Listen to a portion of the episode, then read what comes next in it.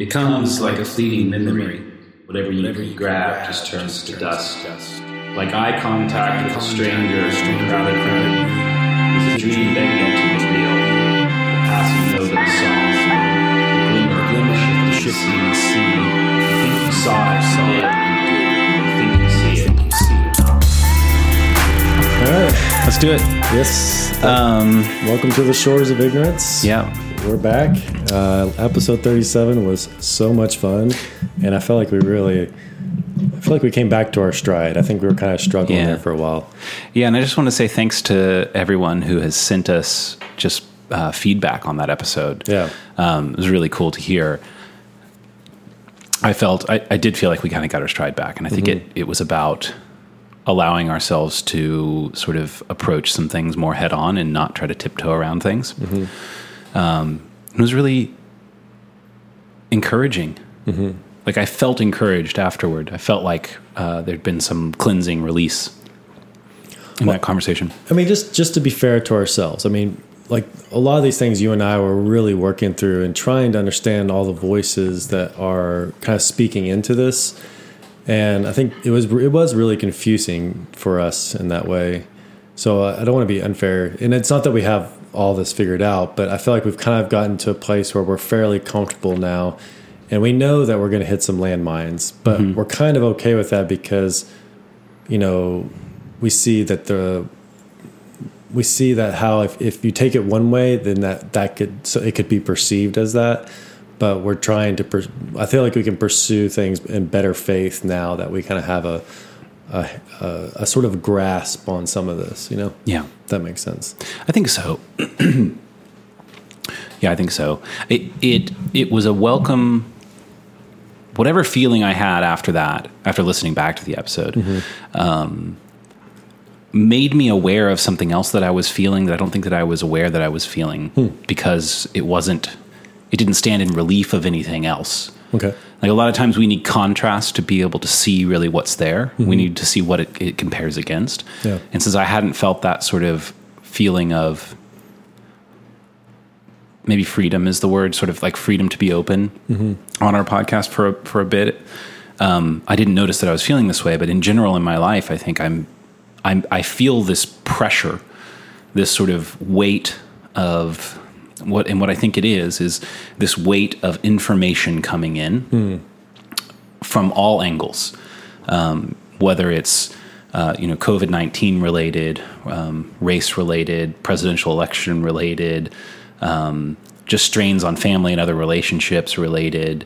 Um, it, there's so much information, much of it very confusing, coming in all the time. And I think because it's so hard to make sense of, we're not we're not re- we're not cycling this information through. Um, and so because we're not cycling it through, it just sort of builds up inside, and it becomes this this feeling of of, of weight on us. Or uh, maybe I won't generalize to us, but I mean that's what I was feeling yeah Um, and that was relieved a little bit. So I hope for more of that because I don't think that you, you know, whatever information you're bringing into your head, you can't, you can't really put it down until you're able to process it, and you can't really process it. I don't think without talking it through yeah out loud. Um, and so if you're not doing that uh, regularly, it, it it almost becomes a poison. I had this this I this image of a of, a, of an overwatered plant. You know, you give it too much input, too much water input to that plant, it's going to die the same way that it would with no water. Um, and that's kind of how it feels uh, because uh, the water is not draining, like nothing's going through because it's very hard to process. Yeah. And not allowing myself a lot of outlets for for these things in terms of um, conversation or you know I haven't been writing much music. That's that's a common outlet for me and I haven't been doing it very much. Um, so that was it that was interesting and plus we're all locked up in our houses for the most part you know i mean not completely right now but so uh, there is we don't we kind of do get into sort of the echo chambers or you know just intaking information nonstop because you know you don't don't have the tools to maybe process at the time or something so. Yeah. Yeah, I just I want to encourage myself and us, whoever's listening, to try to make a point to talk about the things that are confusing you. Um, find somebody that you can talk to about it. Uh, I, I, I just I think we're all confused. We have to be, um, and we need to talk about it to sort it and to process it. So find somebody that you can do that with, and and make a point to do it. Otherwise, time goes by, and and you're going to start feeling sick. Yeah. Well, I think it's a hard thing too. Whenever you do have people telling you what you should think, whenever you have not processed or worked through what you think, and I think that's hard. I I mean, I'm really resistant to that. So that's something that's really frustrating to me when someone tells me what I should think. Um, I just don't think that's. Uh, yeah, I just I really kind of reject that altogether. right. And I think it's frustrating for people because they're like, "What? You disagree?" I'm like, "No, I haven't processed this. Like, I need to process this. I, I might agree, I might disagree, or I might be somewhere in between all that. You know." But you feel like you need to arrive at the conclusion on your own. Yeah, and I need to ask the questions, even if they might be stupid to somebody. I still need to ask the questions. You know, I mean, you know, I feel that way with COVID. I feel that with the race stuff and uh, BLM. I mean, all the different things that are mixed up into that. It's like, no, I need to ask these questions. I, they might be stupid, and you might know a lot about this, and you might be right, but I still need to go through that process. That's something that's really interesting to me that, that I'm seeing. I, I want to get to this quote m- from Eric Weinstein that I think really speaks to this, but I have been seeing in the what I would almost describe as subliminal messages. And I'll say that it's because I think we've all noticed probably that if you're like on Instagram, for example, you start clicking through your stories, you're going to see a certain percentage of here's what you should think. Um, here's the framework for what you should think. And it's all very bite sized because you can't go very deep in a single slide. Um, but I've been noticing that there is a certain there's a certain thing that you're supposed to think, which is um, if you have any questions about this, go educate yourself. And the idea is you shouldn't be asking me or you shouldn't be asking this other person. You should be like, this stuff is so obvious that you need to just know it. If you don't, then you need to go work on yourself. Yeah. Um, and I think that that's a really pernicious idea hmm. to like shut down people's natural curiosity and um, natural inclination to ask questions about things that they don't understand. Mm-hmm. So I'm not sure why that little feature is built into this current. Well, I'll call it a set of emotional instructions. Yeah. That's and that's actually not mine. That's Eric Eric Weinstein's. Um, should I read this quote? Yeah. Yeah. Totally. So this was a something that Eric Weinstein said on a podcast with Ted Cruz, which we could pause for a second and just marvel at those words that just came out of my mouth. Um, so Ted Cruz apparently has a podcast. I didn't know this before, but Eric Weinstein, who is a Progressive liberal. yes, uh, went on to Ted Cruz's podcast and they had a conversation. And actually, a good conversation. It was very good. Yeah. it was very good. Um, it allowed me to see Ted Cruz in a, a bit of a new light um, because I really only knew him from running against Beto um, and living where we live in Austin. Uh, it's Austin's very pro Beto, or they were. Yeah. So there was a pretty clear position you were supposed to have on that, and at that time I wasn't really thinking much about politics, but it was clear that I was supposed to dislike Ted. it's very clear. Yeah. Yeah. He was the devil, from what I understood. Yeah. So. Um, so it's cool to see him, to actually hear him speak. Um, uh, it was one of Eric's better. What, what would you say? The word rant is Maybe rant. applicable. I I think I, there was a, there was an element that I was really impressed with. I think, and Eric was the one who really led that in the discussion. But Mm-hmm. uh, we'll go and come back to that part. Yeah. Well, so I read this quote. This is something he said that um, is so whatever it was that I was just trying to to, to describe. He made he made it clear to me. I couldn't really figure out how to identify what it was, but he said wherever you consume. He was talking about this problem that online life is constantly figuring out who you are and what you like and what you think, and they're feeding you more of it. Um, I think we talked a bit about that. So he said, wherever you consume your media, you're getting a constant set of emotional instructions. And then he went on to say, we don't practice critical feeling. Like we talk a lot about critical thinking, but we don't practice critical critical feeling. We don't know that most of our feelings are not our feelings, but feelings we have inherited through daily programming. Um, and I just thought that's that's exactly it. It's an emotional instruction. You know, we spend so much time on social media, sort of just passively. You know, we're not we're not being um, very inquisitive. We're just sort of flipping through stuff, and we're getting messages, however much we're thinking about them or questioning them. Yeah. And it, it ends up being a set of emotional instructions more than it is a set of uh, of content. Well, and, and again, just to maybe make this clear to you guys what that means, critical feeling. Uh, I think I can best describe it. Elia, when she was young, um, she's really in tune to other people and sometimes take on other people and how they feel.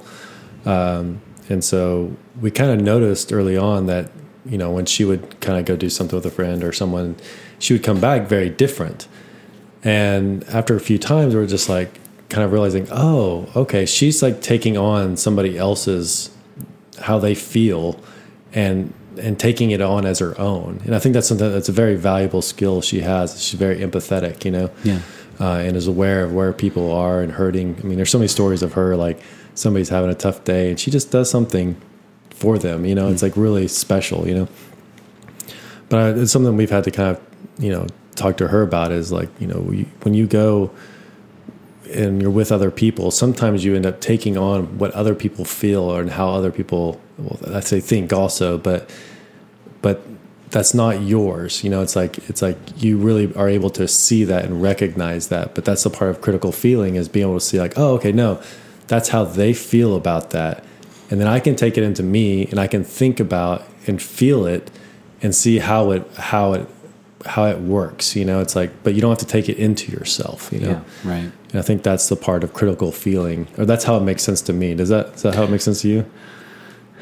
Yeah, it's a. I think it's a diff- difficult phrase to pin down, but the thing that comes into my head is the the the Jungian idea of feelings almost being alternate personalities.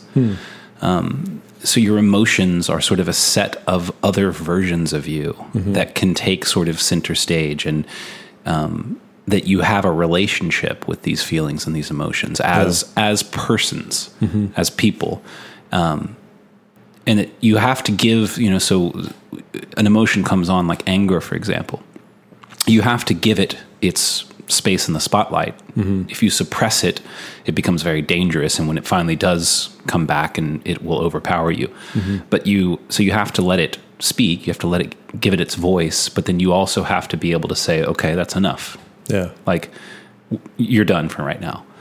Um, and I think, you know, uh, uh, in that way of talking about feelings, um, you know, I think that an empathetic person can sort of adopt a stowaway um, of a, of another personality. Yeah, and uh, critical thinking in uh, sorry critical feeling i think would be recognizing that okay this isn't mine. Or maybe it's something like mine um, but it's time to say that's enough with that one. And and to and to to push it to the side yeah. Or even get to know it. It's like inviting it in. Like here's this orphan feeling that you have, and you've never really encountered it before. It's like instead of allowing it to take center stage, you kind of like, you know, welcome it in and kind of like engage with it a little Right. bit. But you need space and time to do that because if you just kind of, uh, you know, take it on without having any like reference points, it's can kind of like be overwhelming and take over. It's sort of like, yeah um, but yeah, I don't know. Um, God, there was something else with that. I forgot. Yeah, I don't. Yeah. Hmm. So yeah, so when we are constantly receiving this set of emotional instructions from mm-hmm. whatever our our particular brand of of algorithm that's feeding us the things that we're seeing, which is really interesting. I mean, I, have noticed that you know, Instagram is my main social media that I use, although I, I'm I'm very involved in Twitter now as a passive reader, um, which we talked about. But um, I have been noticing, and I, I, I didn't have a way to say it like until Eric gave me these words, these mm-hmm. these emotional instructions. I've been noticing this, and, really for the past three months, I've just been screenshotting things mm-hmm. because it's it's it's too much. Like I feel there's something in my brain pings and says there's something going on here. You're being you're being instructed somehow, mm-hmm. but it's not obvious. So I've been screenshotting so I can go back when I'm have time to sit down and think and say, what is the message that's being given to me here? Mm-hmm. Um, and I, I think that that's really important.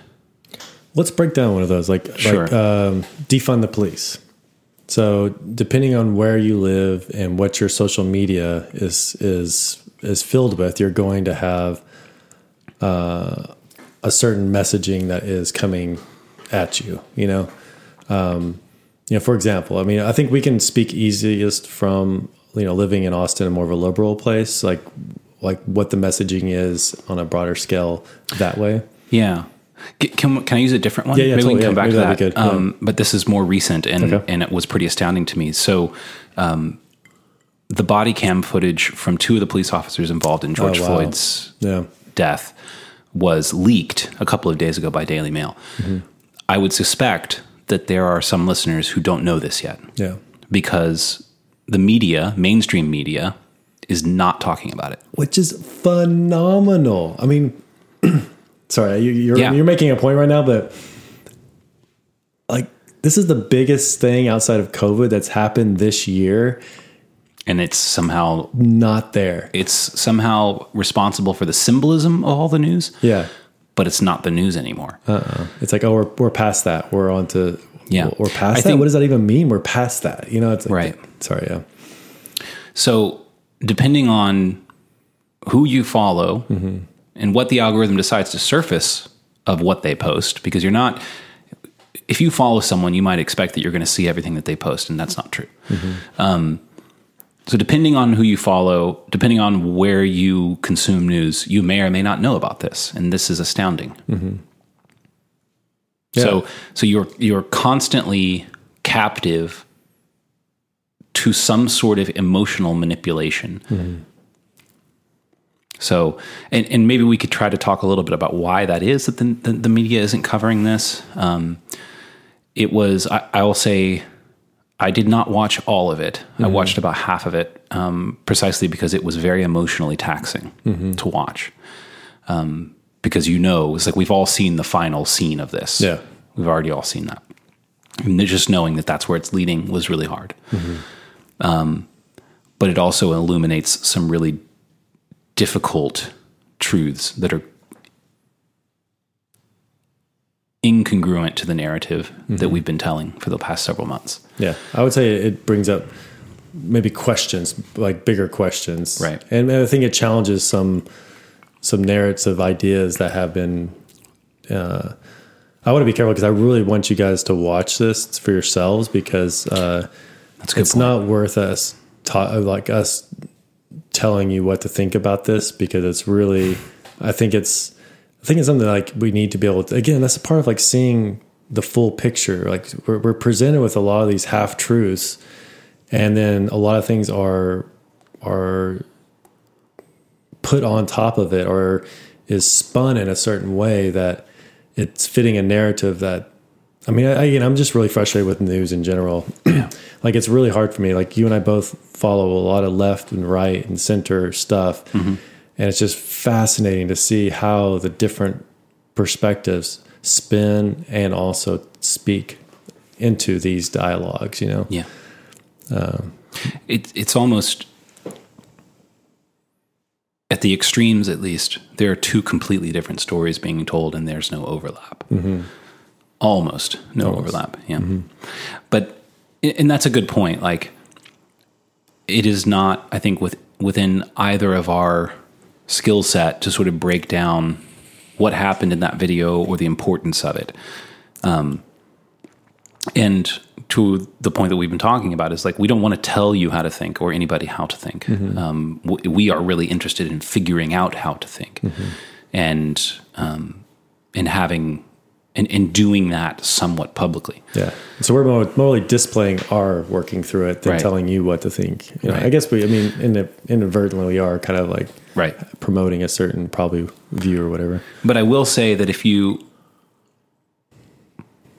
how do, how might I say this? It it reveals that we don't, we have not known what we decided that we knew, mm-hmm. and this could have a lot of people feeling very surprised and emotionally outraged if the ultimate um, conclusion of a court case does not end up being what be we, what we think it surely will be. Um, for for reasons that are, well, it is I think still clear and perfectly obvious and not refuted that what Derek Chauvin did was reprehensible and wrong. Yeah. Um, But there's clearly more context, and when mm-hmm. this goes to court, it's not going to be simple and straightforward. Yeah. And So- to be a tr- problem. So I think it's really important that we constantly oh what what was it? I think it was that quote that I read last time that we that we take the time to set the record straight. Mm-hmm. And I think part of that is this critical feeling and saying how is it that I feel right now and how is that relevant to reality? Mm-hmm. And you know, another thing, this is another curious one of that I keep seeing going around is this post something to the effect of it's okay to change the way that you think and feel when new information comes in. Yeah. Um, the strange thing is that I'm seeing that post mostly within the same set of posts that are also demanding that you not ask questions and you go educate yourself. So there's something strange in that one to me. How does that work? That doesn't even make sense to me. the way that I understand it is that it is an admonition to if you don't agree with me, then you need to be okay with changing your mind once you understand what I have to say. So basically, it's saying like I'm right, and it's like it's like you need to be on a place where you can be able to change your mind and be okay with that. I might be reading too far into it. Okay, that that might be an unfair, might be unfair interpretation. Okay, gotcha. But I will say that it that is incredibly important. Mm-hmm. I mean, the words are true. It's the context that I find interesting about that one that I keep seeing circulated. But the mm-hmm. words are true. It's you do need to recognize when there is new information. Mm-hmm. And that that might be difficult enough given this phenomenon we're describing of these sort of bubbles, these media bubbles that we end up in. Mm-hmm.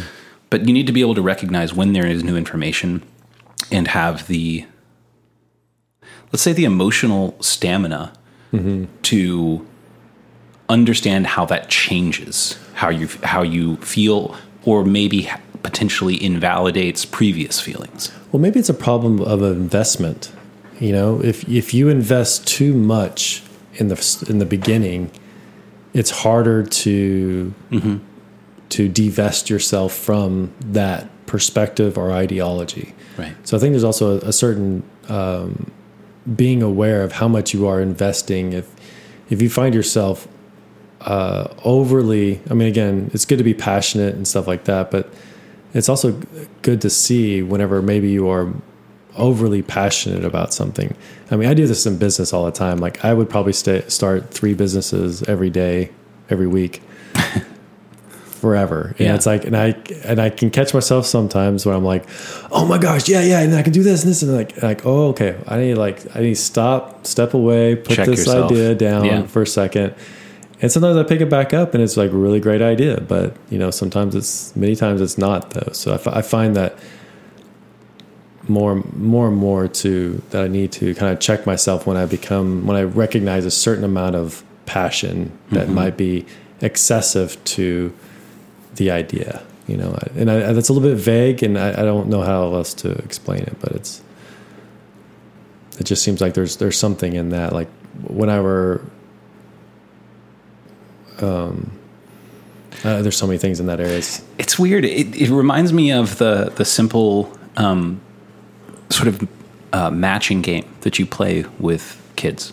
Mm-hmm. Um, so card game. There's two identical co- of each of every card, and you lay them all out, and then you mm-hmm. take turns turning one card over at a time until mm-hmm. you find matches. Right. yeah, There's something about that effect that's great. of you get excited about something and emotionally invested in something and at some point you go wait i felt this way before how did that go where did that take me and at that point you have the opportunity to say have i seen this card before? Mm-hmm. Basically. And sometimes you don't. You just go it failed last time but you know screw it let's go. Mm-hmm.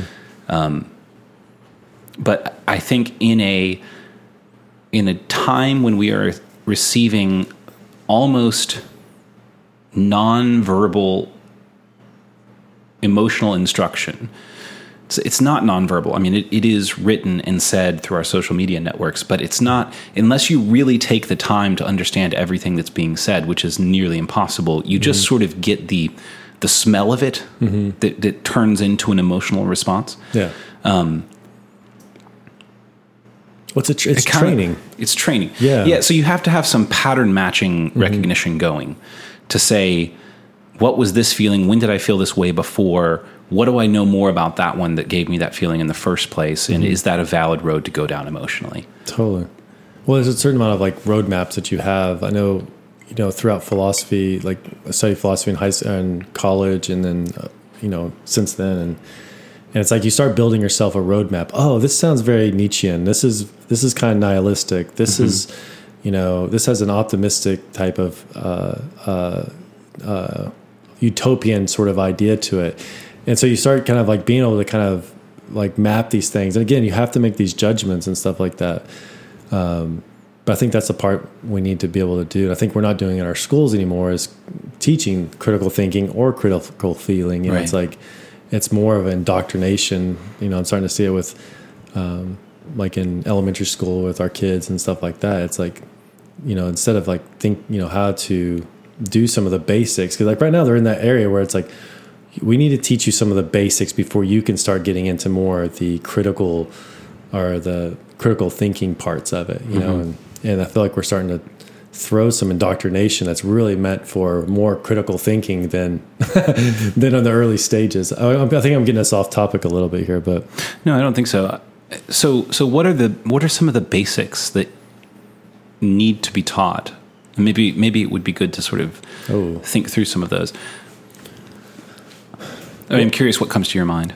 Well, okay, so there there's certain things that are that I've I've learned that I personally will will take on, but I think as far as I think as a public type of type of uh, uh, public school and stuff like that, like I think in public schools they need to teach the Quran, they need to teach the Bible, they need to teach Buddhism. I mean, these are foundational aspects to the cultures that have come up through and, and, and many other things. And we kind of tiptoe around those ideas, but those cultural religious phenomena, I mean, like so much has been built on top of that.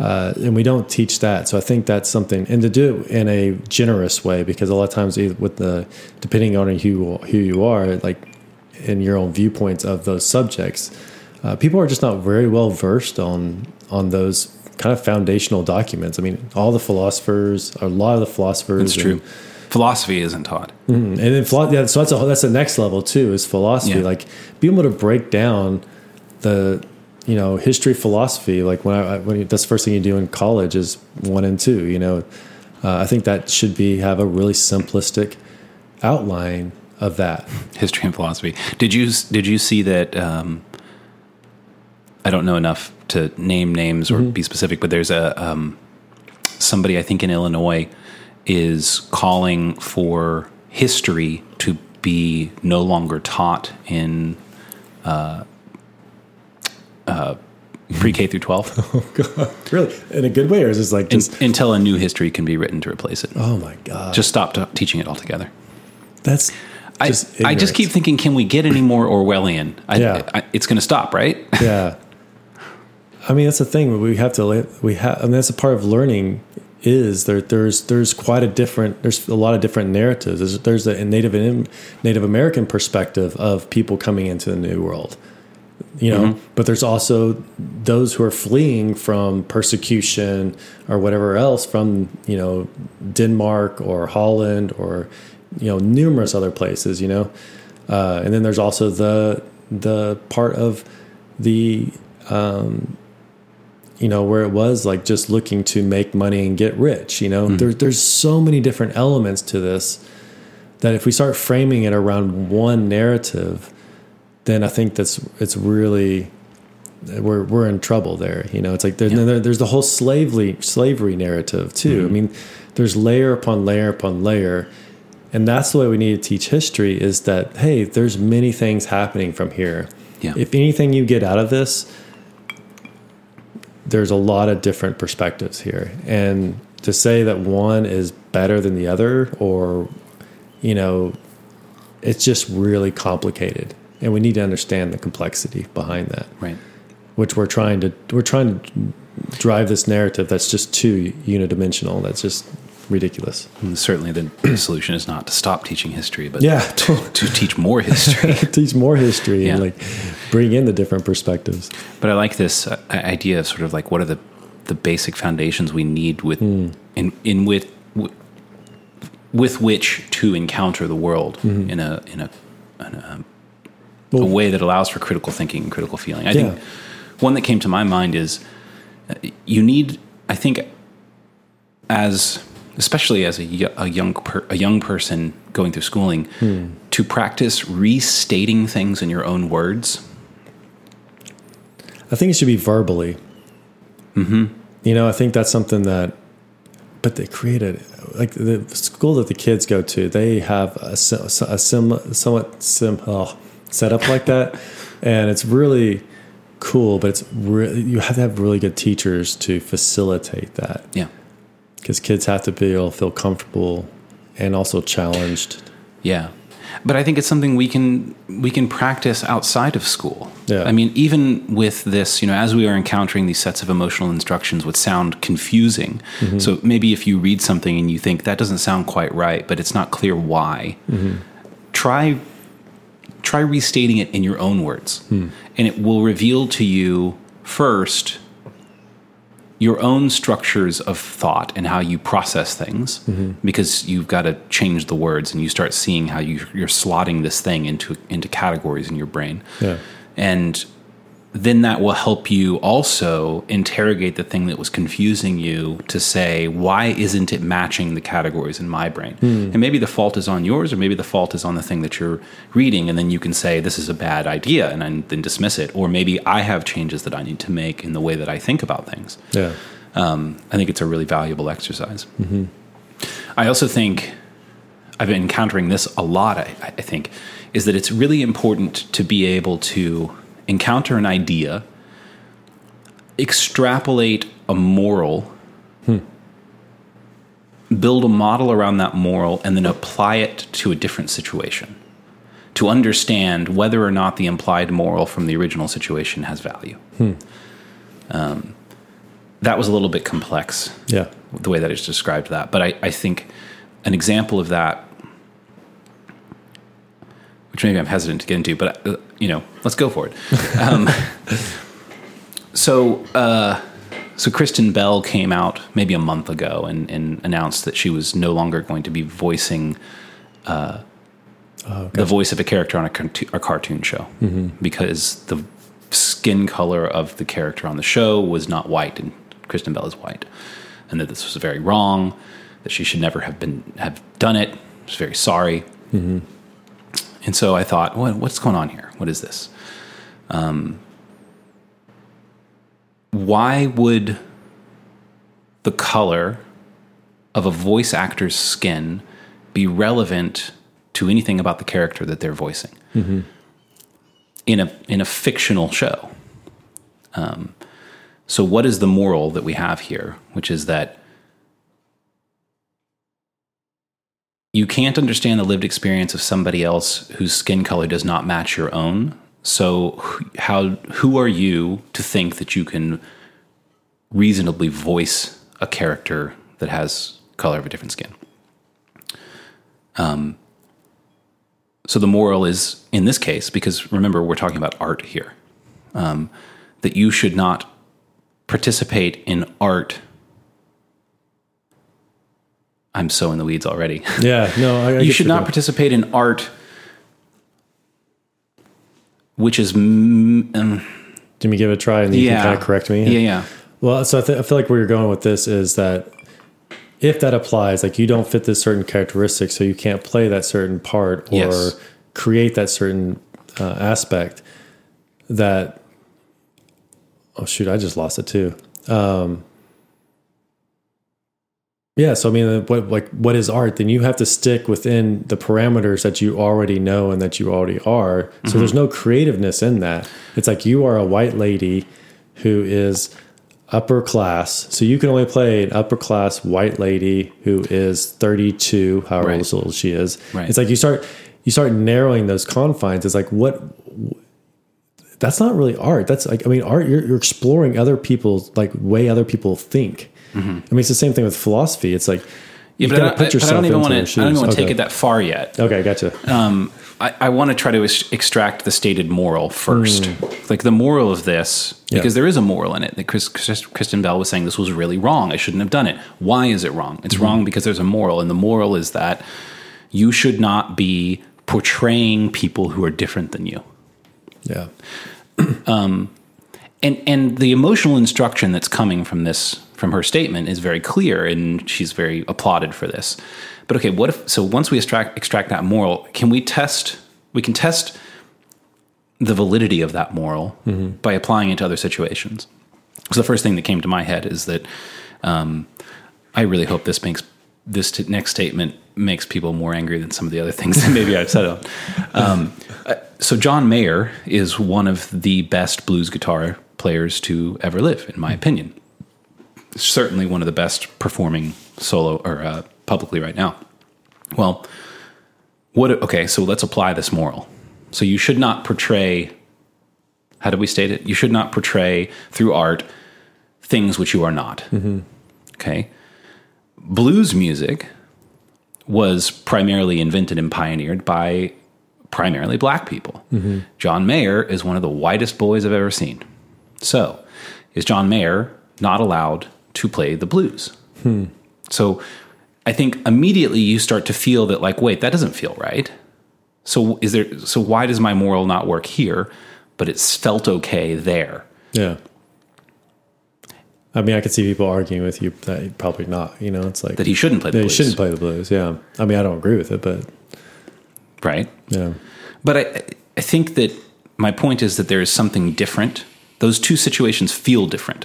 The second, and I, I would argue, feels a bit more absurd than the 1st But it's the same moral. Yeah. So I think that to be able to in, to to interrogate, um, you know, what it is that's going on when we're feeling this thing. We're feeling Kristen Bell was really wrong. I feel really glad that she is making a change. Like there's a lot of positive things that you can say. She's making making space for actors of other colors who might have been marginalized previously.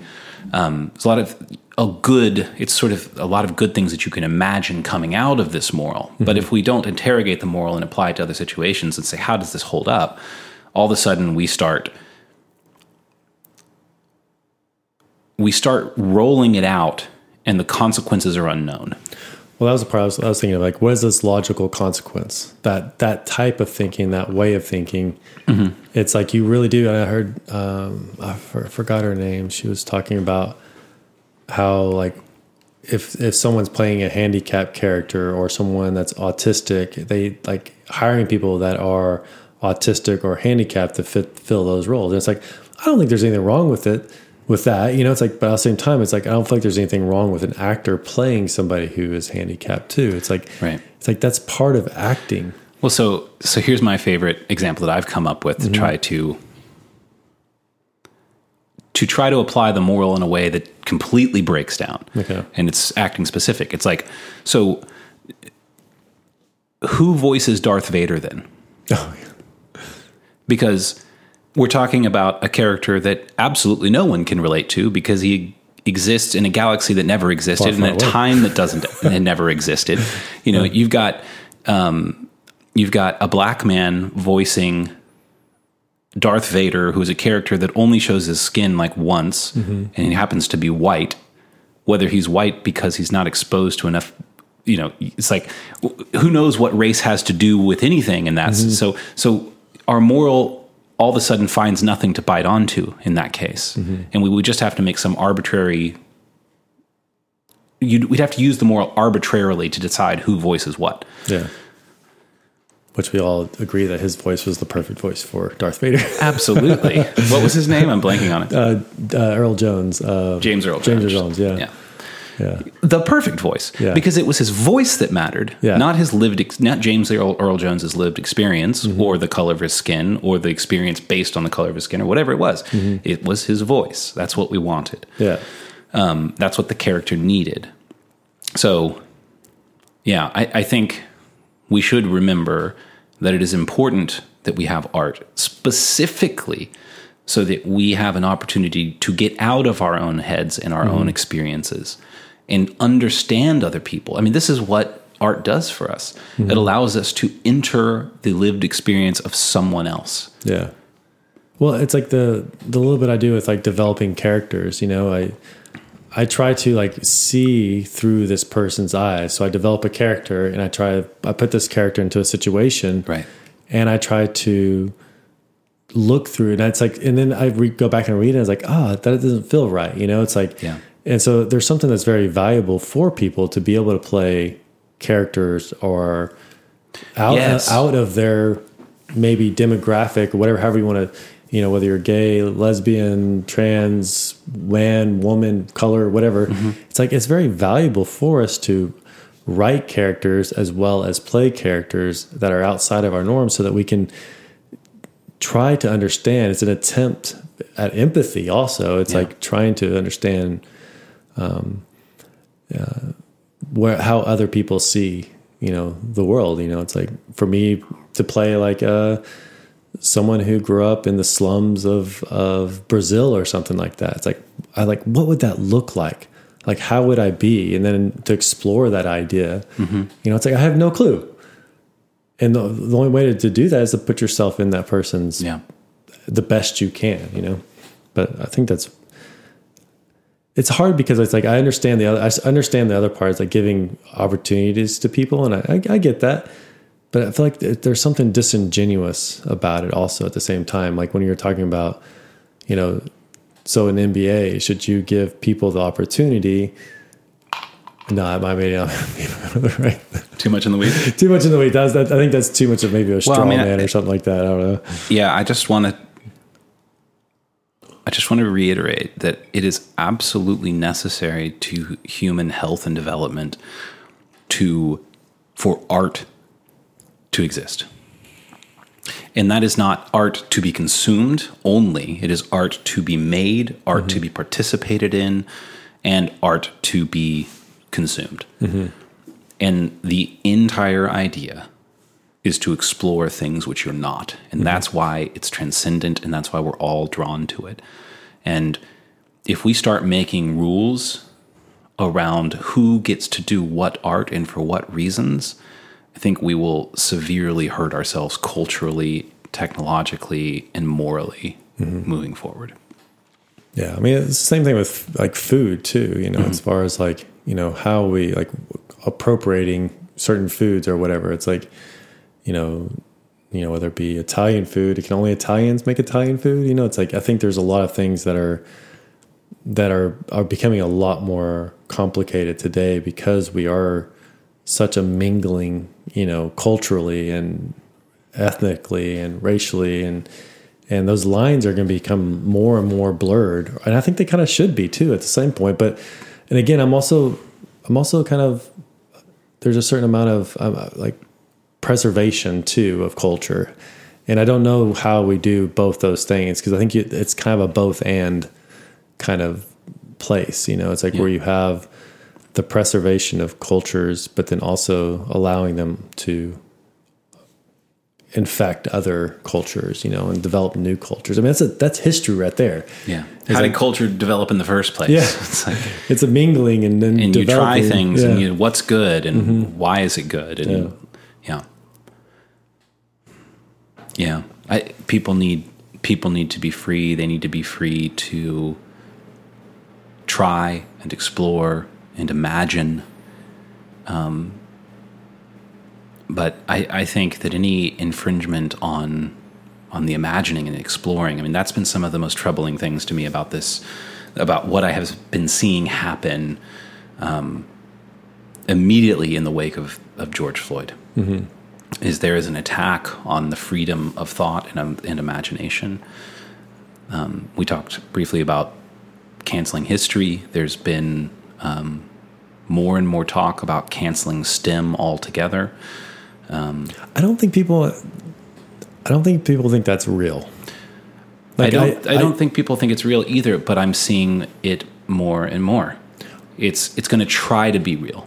Yeah, and I think that's the hard thing is there are some of these things that are tiptoeing into mainstream culture that can seem almost I mean, just even talking about this, I can, I wholly, I can already see like what this sounds like. But, but again, I think Bret, uh, Bret Weinstein from Evergreen, like what happened on that campus, and that's worth looking into if you've never heard of that.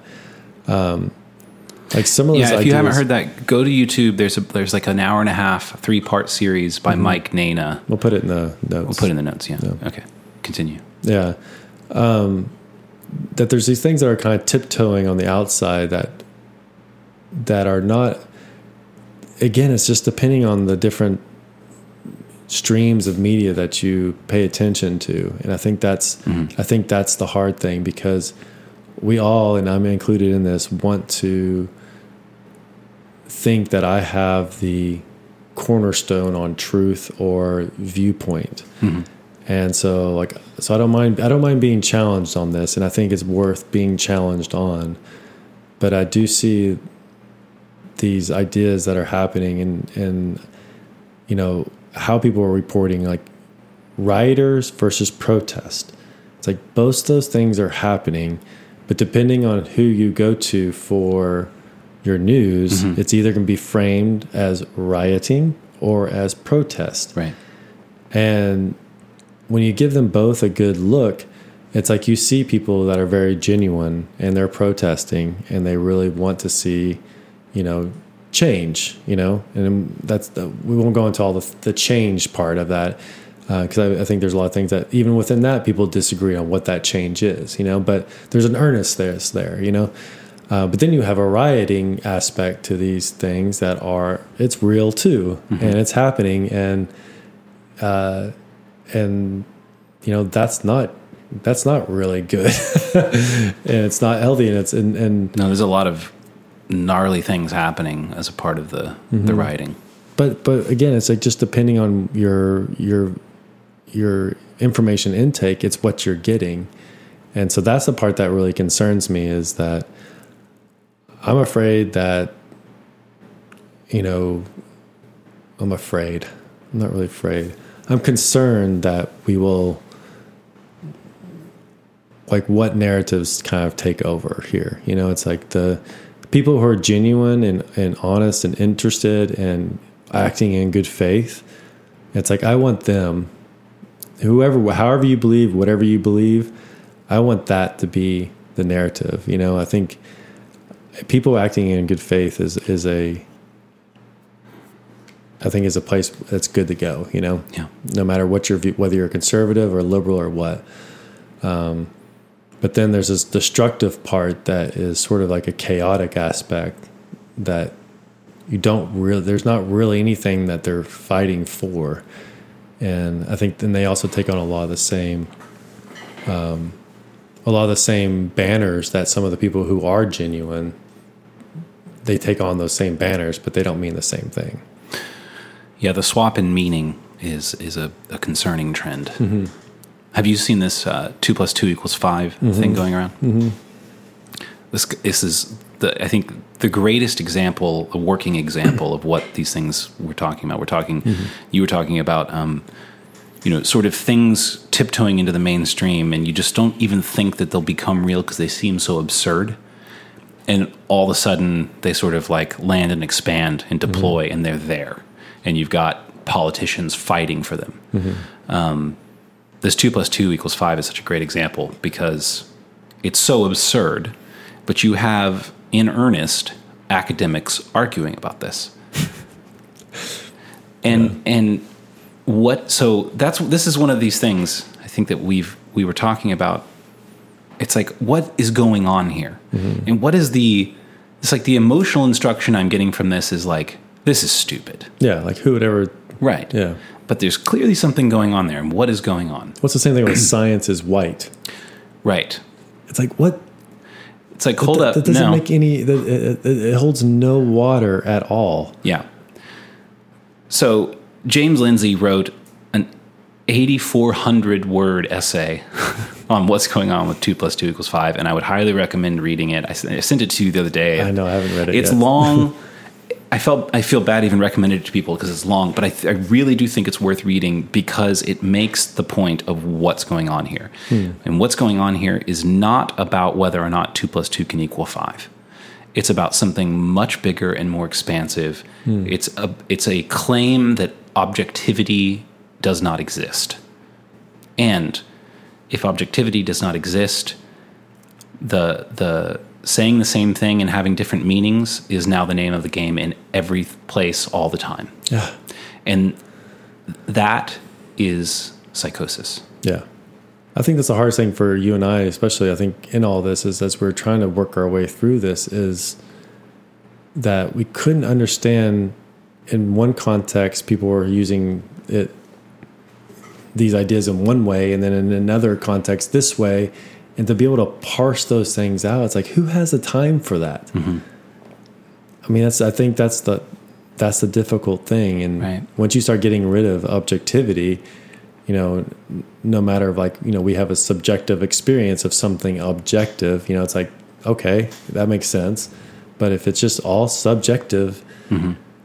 i mean you're really left with nothing You're left with just madness. it's a power struggle that's all it it's is. just all it is. Yeah. And so it doesn't matter if you're a white supremacist, a black supremacist, uh, you know, a Zionist or whatever it is, as long as your ideology gains power, then that's all that matters. And that's taking us right back to, you know, Nazi Germany, right back to uh, Maoist China. I mean, it's like, I just think that's it's just really dangerous. It's well, yeah, historically very dangerous. It is this, this power struggle, which was, um, you know, Marx's big idea that has lulled so many. Um, whether that comes through um, Maoism or Soviet Russian communism, um, ultimately Italian fascism, these were all lovers of Marx, and hundreds and hundreds of million p- of people died Yeah. as a result of power struggles. And I think that there is a whatever the underlying philosophy is beneath the emotional instruction, or at least one set of the instructions from um, from what we're getting. It's easy enough to not take the time to go make sense of all of that. Um, I don't feel like I have the time to do it. I, I, yeah. I every day feel exhausted from the bit that I do, and I want it, and I wish that I could do more because I do feel like I need to understand what is coming, and I, th- I think what is coming is whatever the philosophy that's under the set of emotional instructions that says two plus two equals five. There is a philosophy underneath it, and you, the thing is, you don't need to understand the philosophy to get mm-hmm. into it. Mm-hmm. You just need to see someone with credential support the fact that two plus two can equal 5 mm-hmm. and the philosophy seeps its way in. Um, but that philosophy is you you really put it right. It, it is all about power. Mm-hmm. It is it is a because that's all that ends up being left is a power struggle, Yeah. and that is a road we can't afford to, to experiment with. especially when you start going i mean again i kind of want to there's a part that i really want to kind of if we can maybe end with is more of mm-hmm. like what is it that we want to do, like move towards? You know, I think of like again, an MLK vision, a Gandhi vision, a Nelson Mandela vision, Yeah. you know, a Jesus vision, um, uh, you know, even a Western. Oh, that, that's too broad. Um, but again, it's this idea of like love your neighbor as yourself. You know, it's like how do you build a community where that encourages you to treat people as your brother and sister. You know, it's like whether you agree with them or not. Like families are messy. You know, it's like, but you're still family. You know, it, it's it, you can't you can't never get rid of that. So Yeah. I think that's something that is how do you build.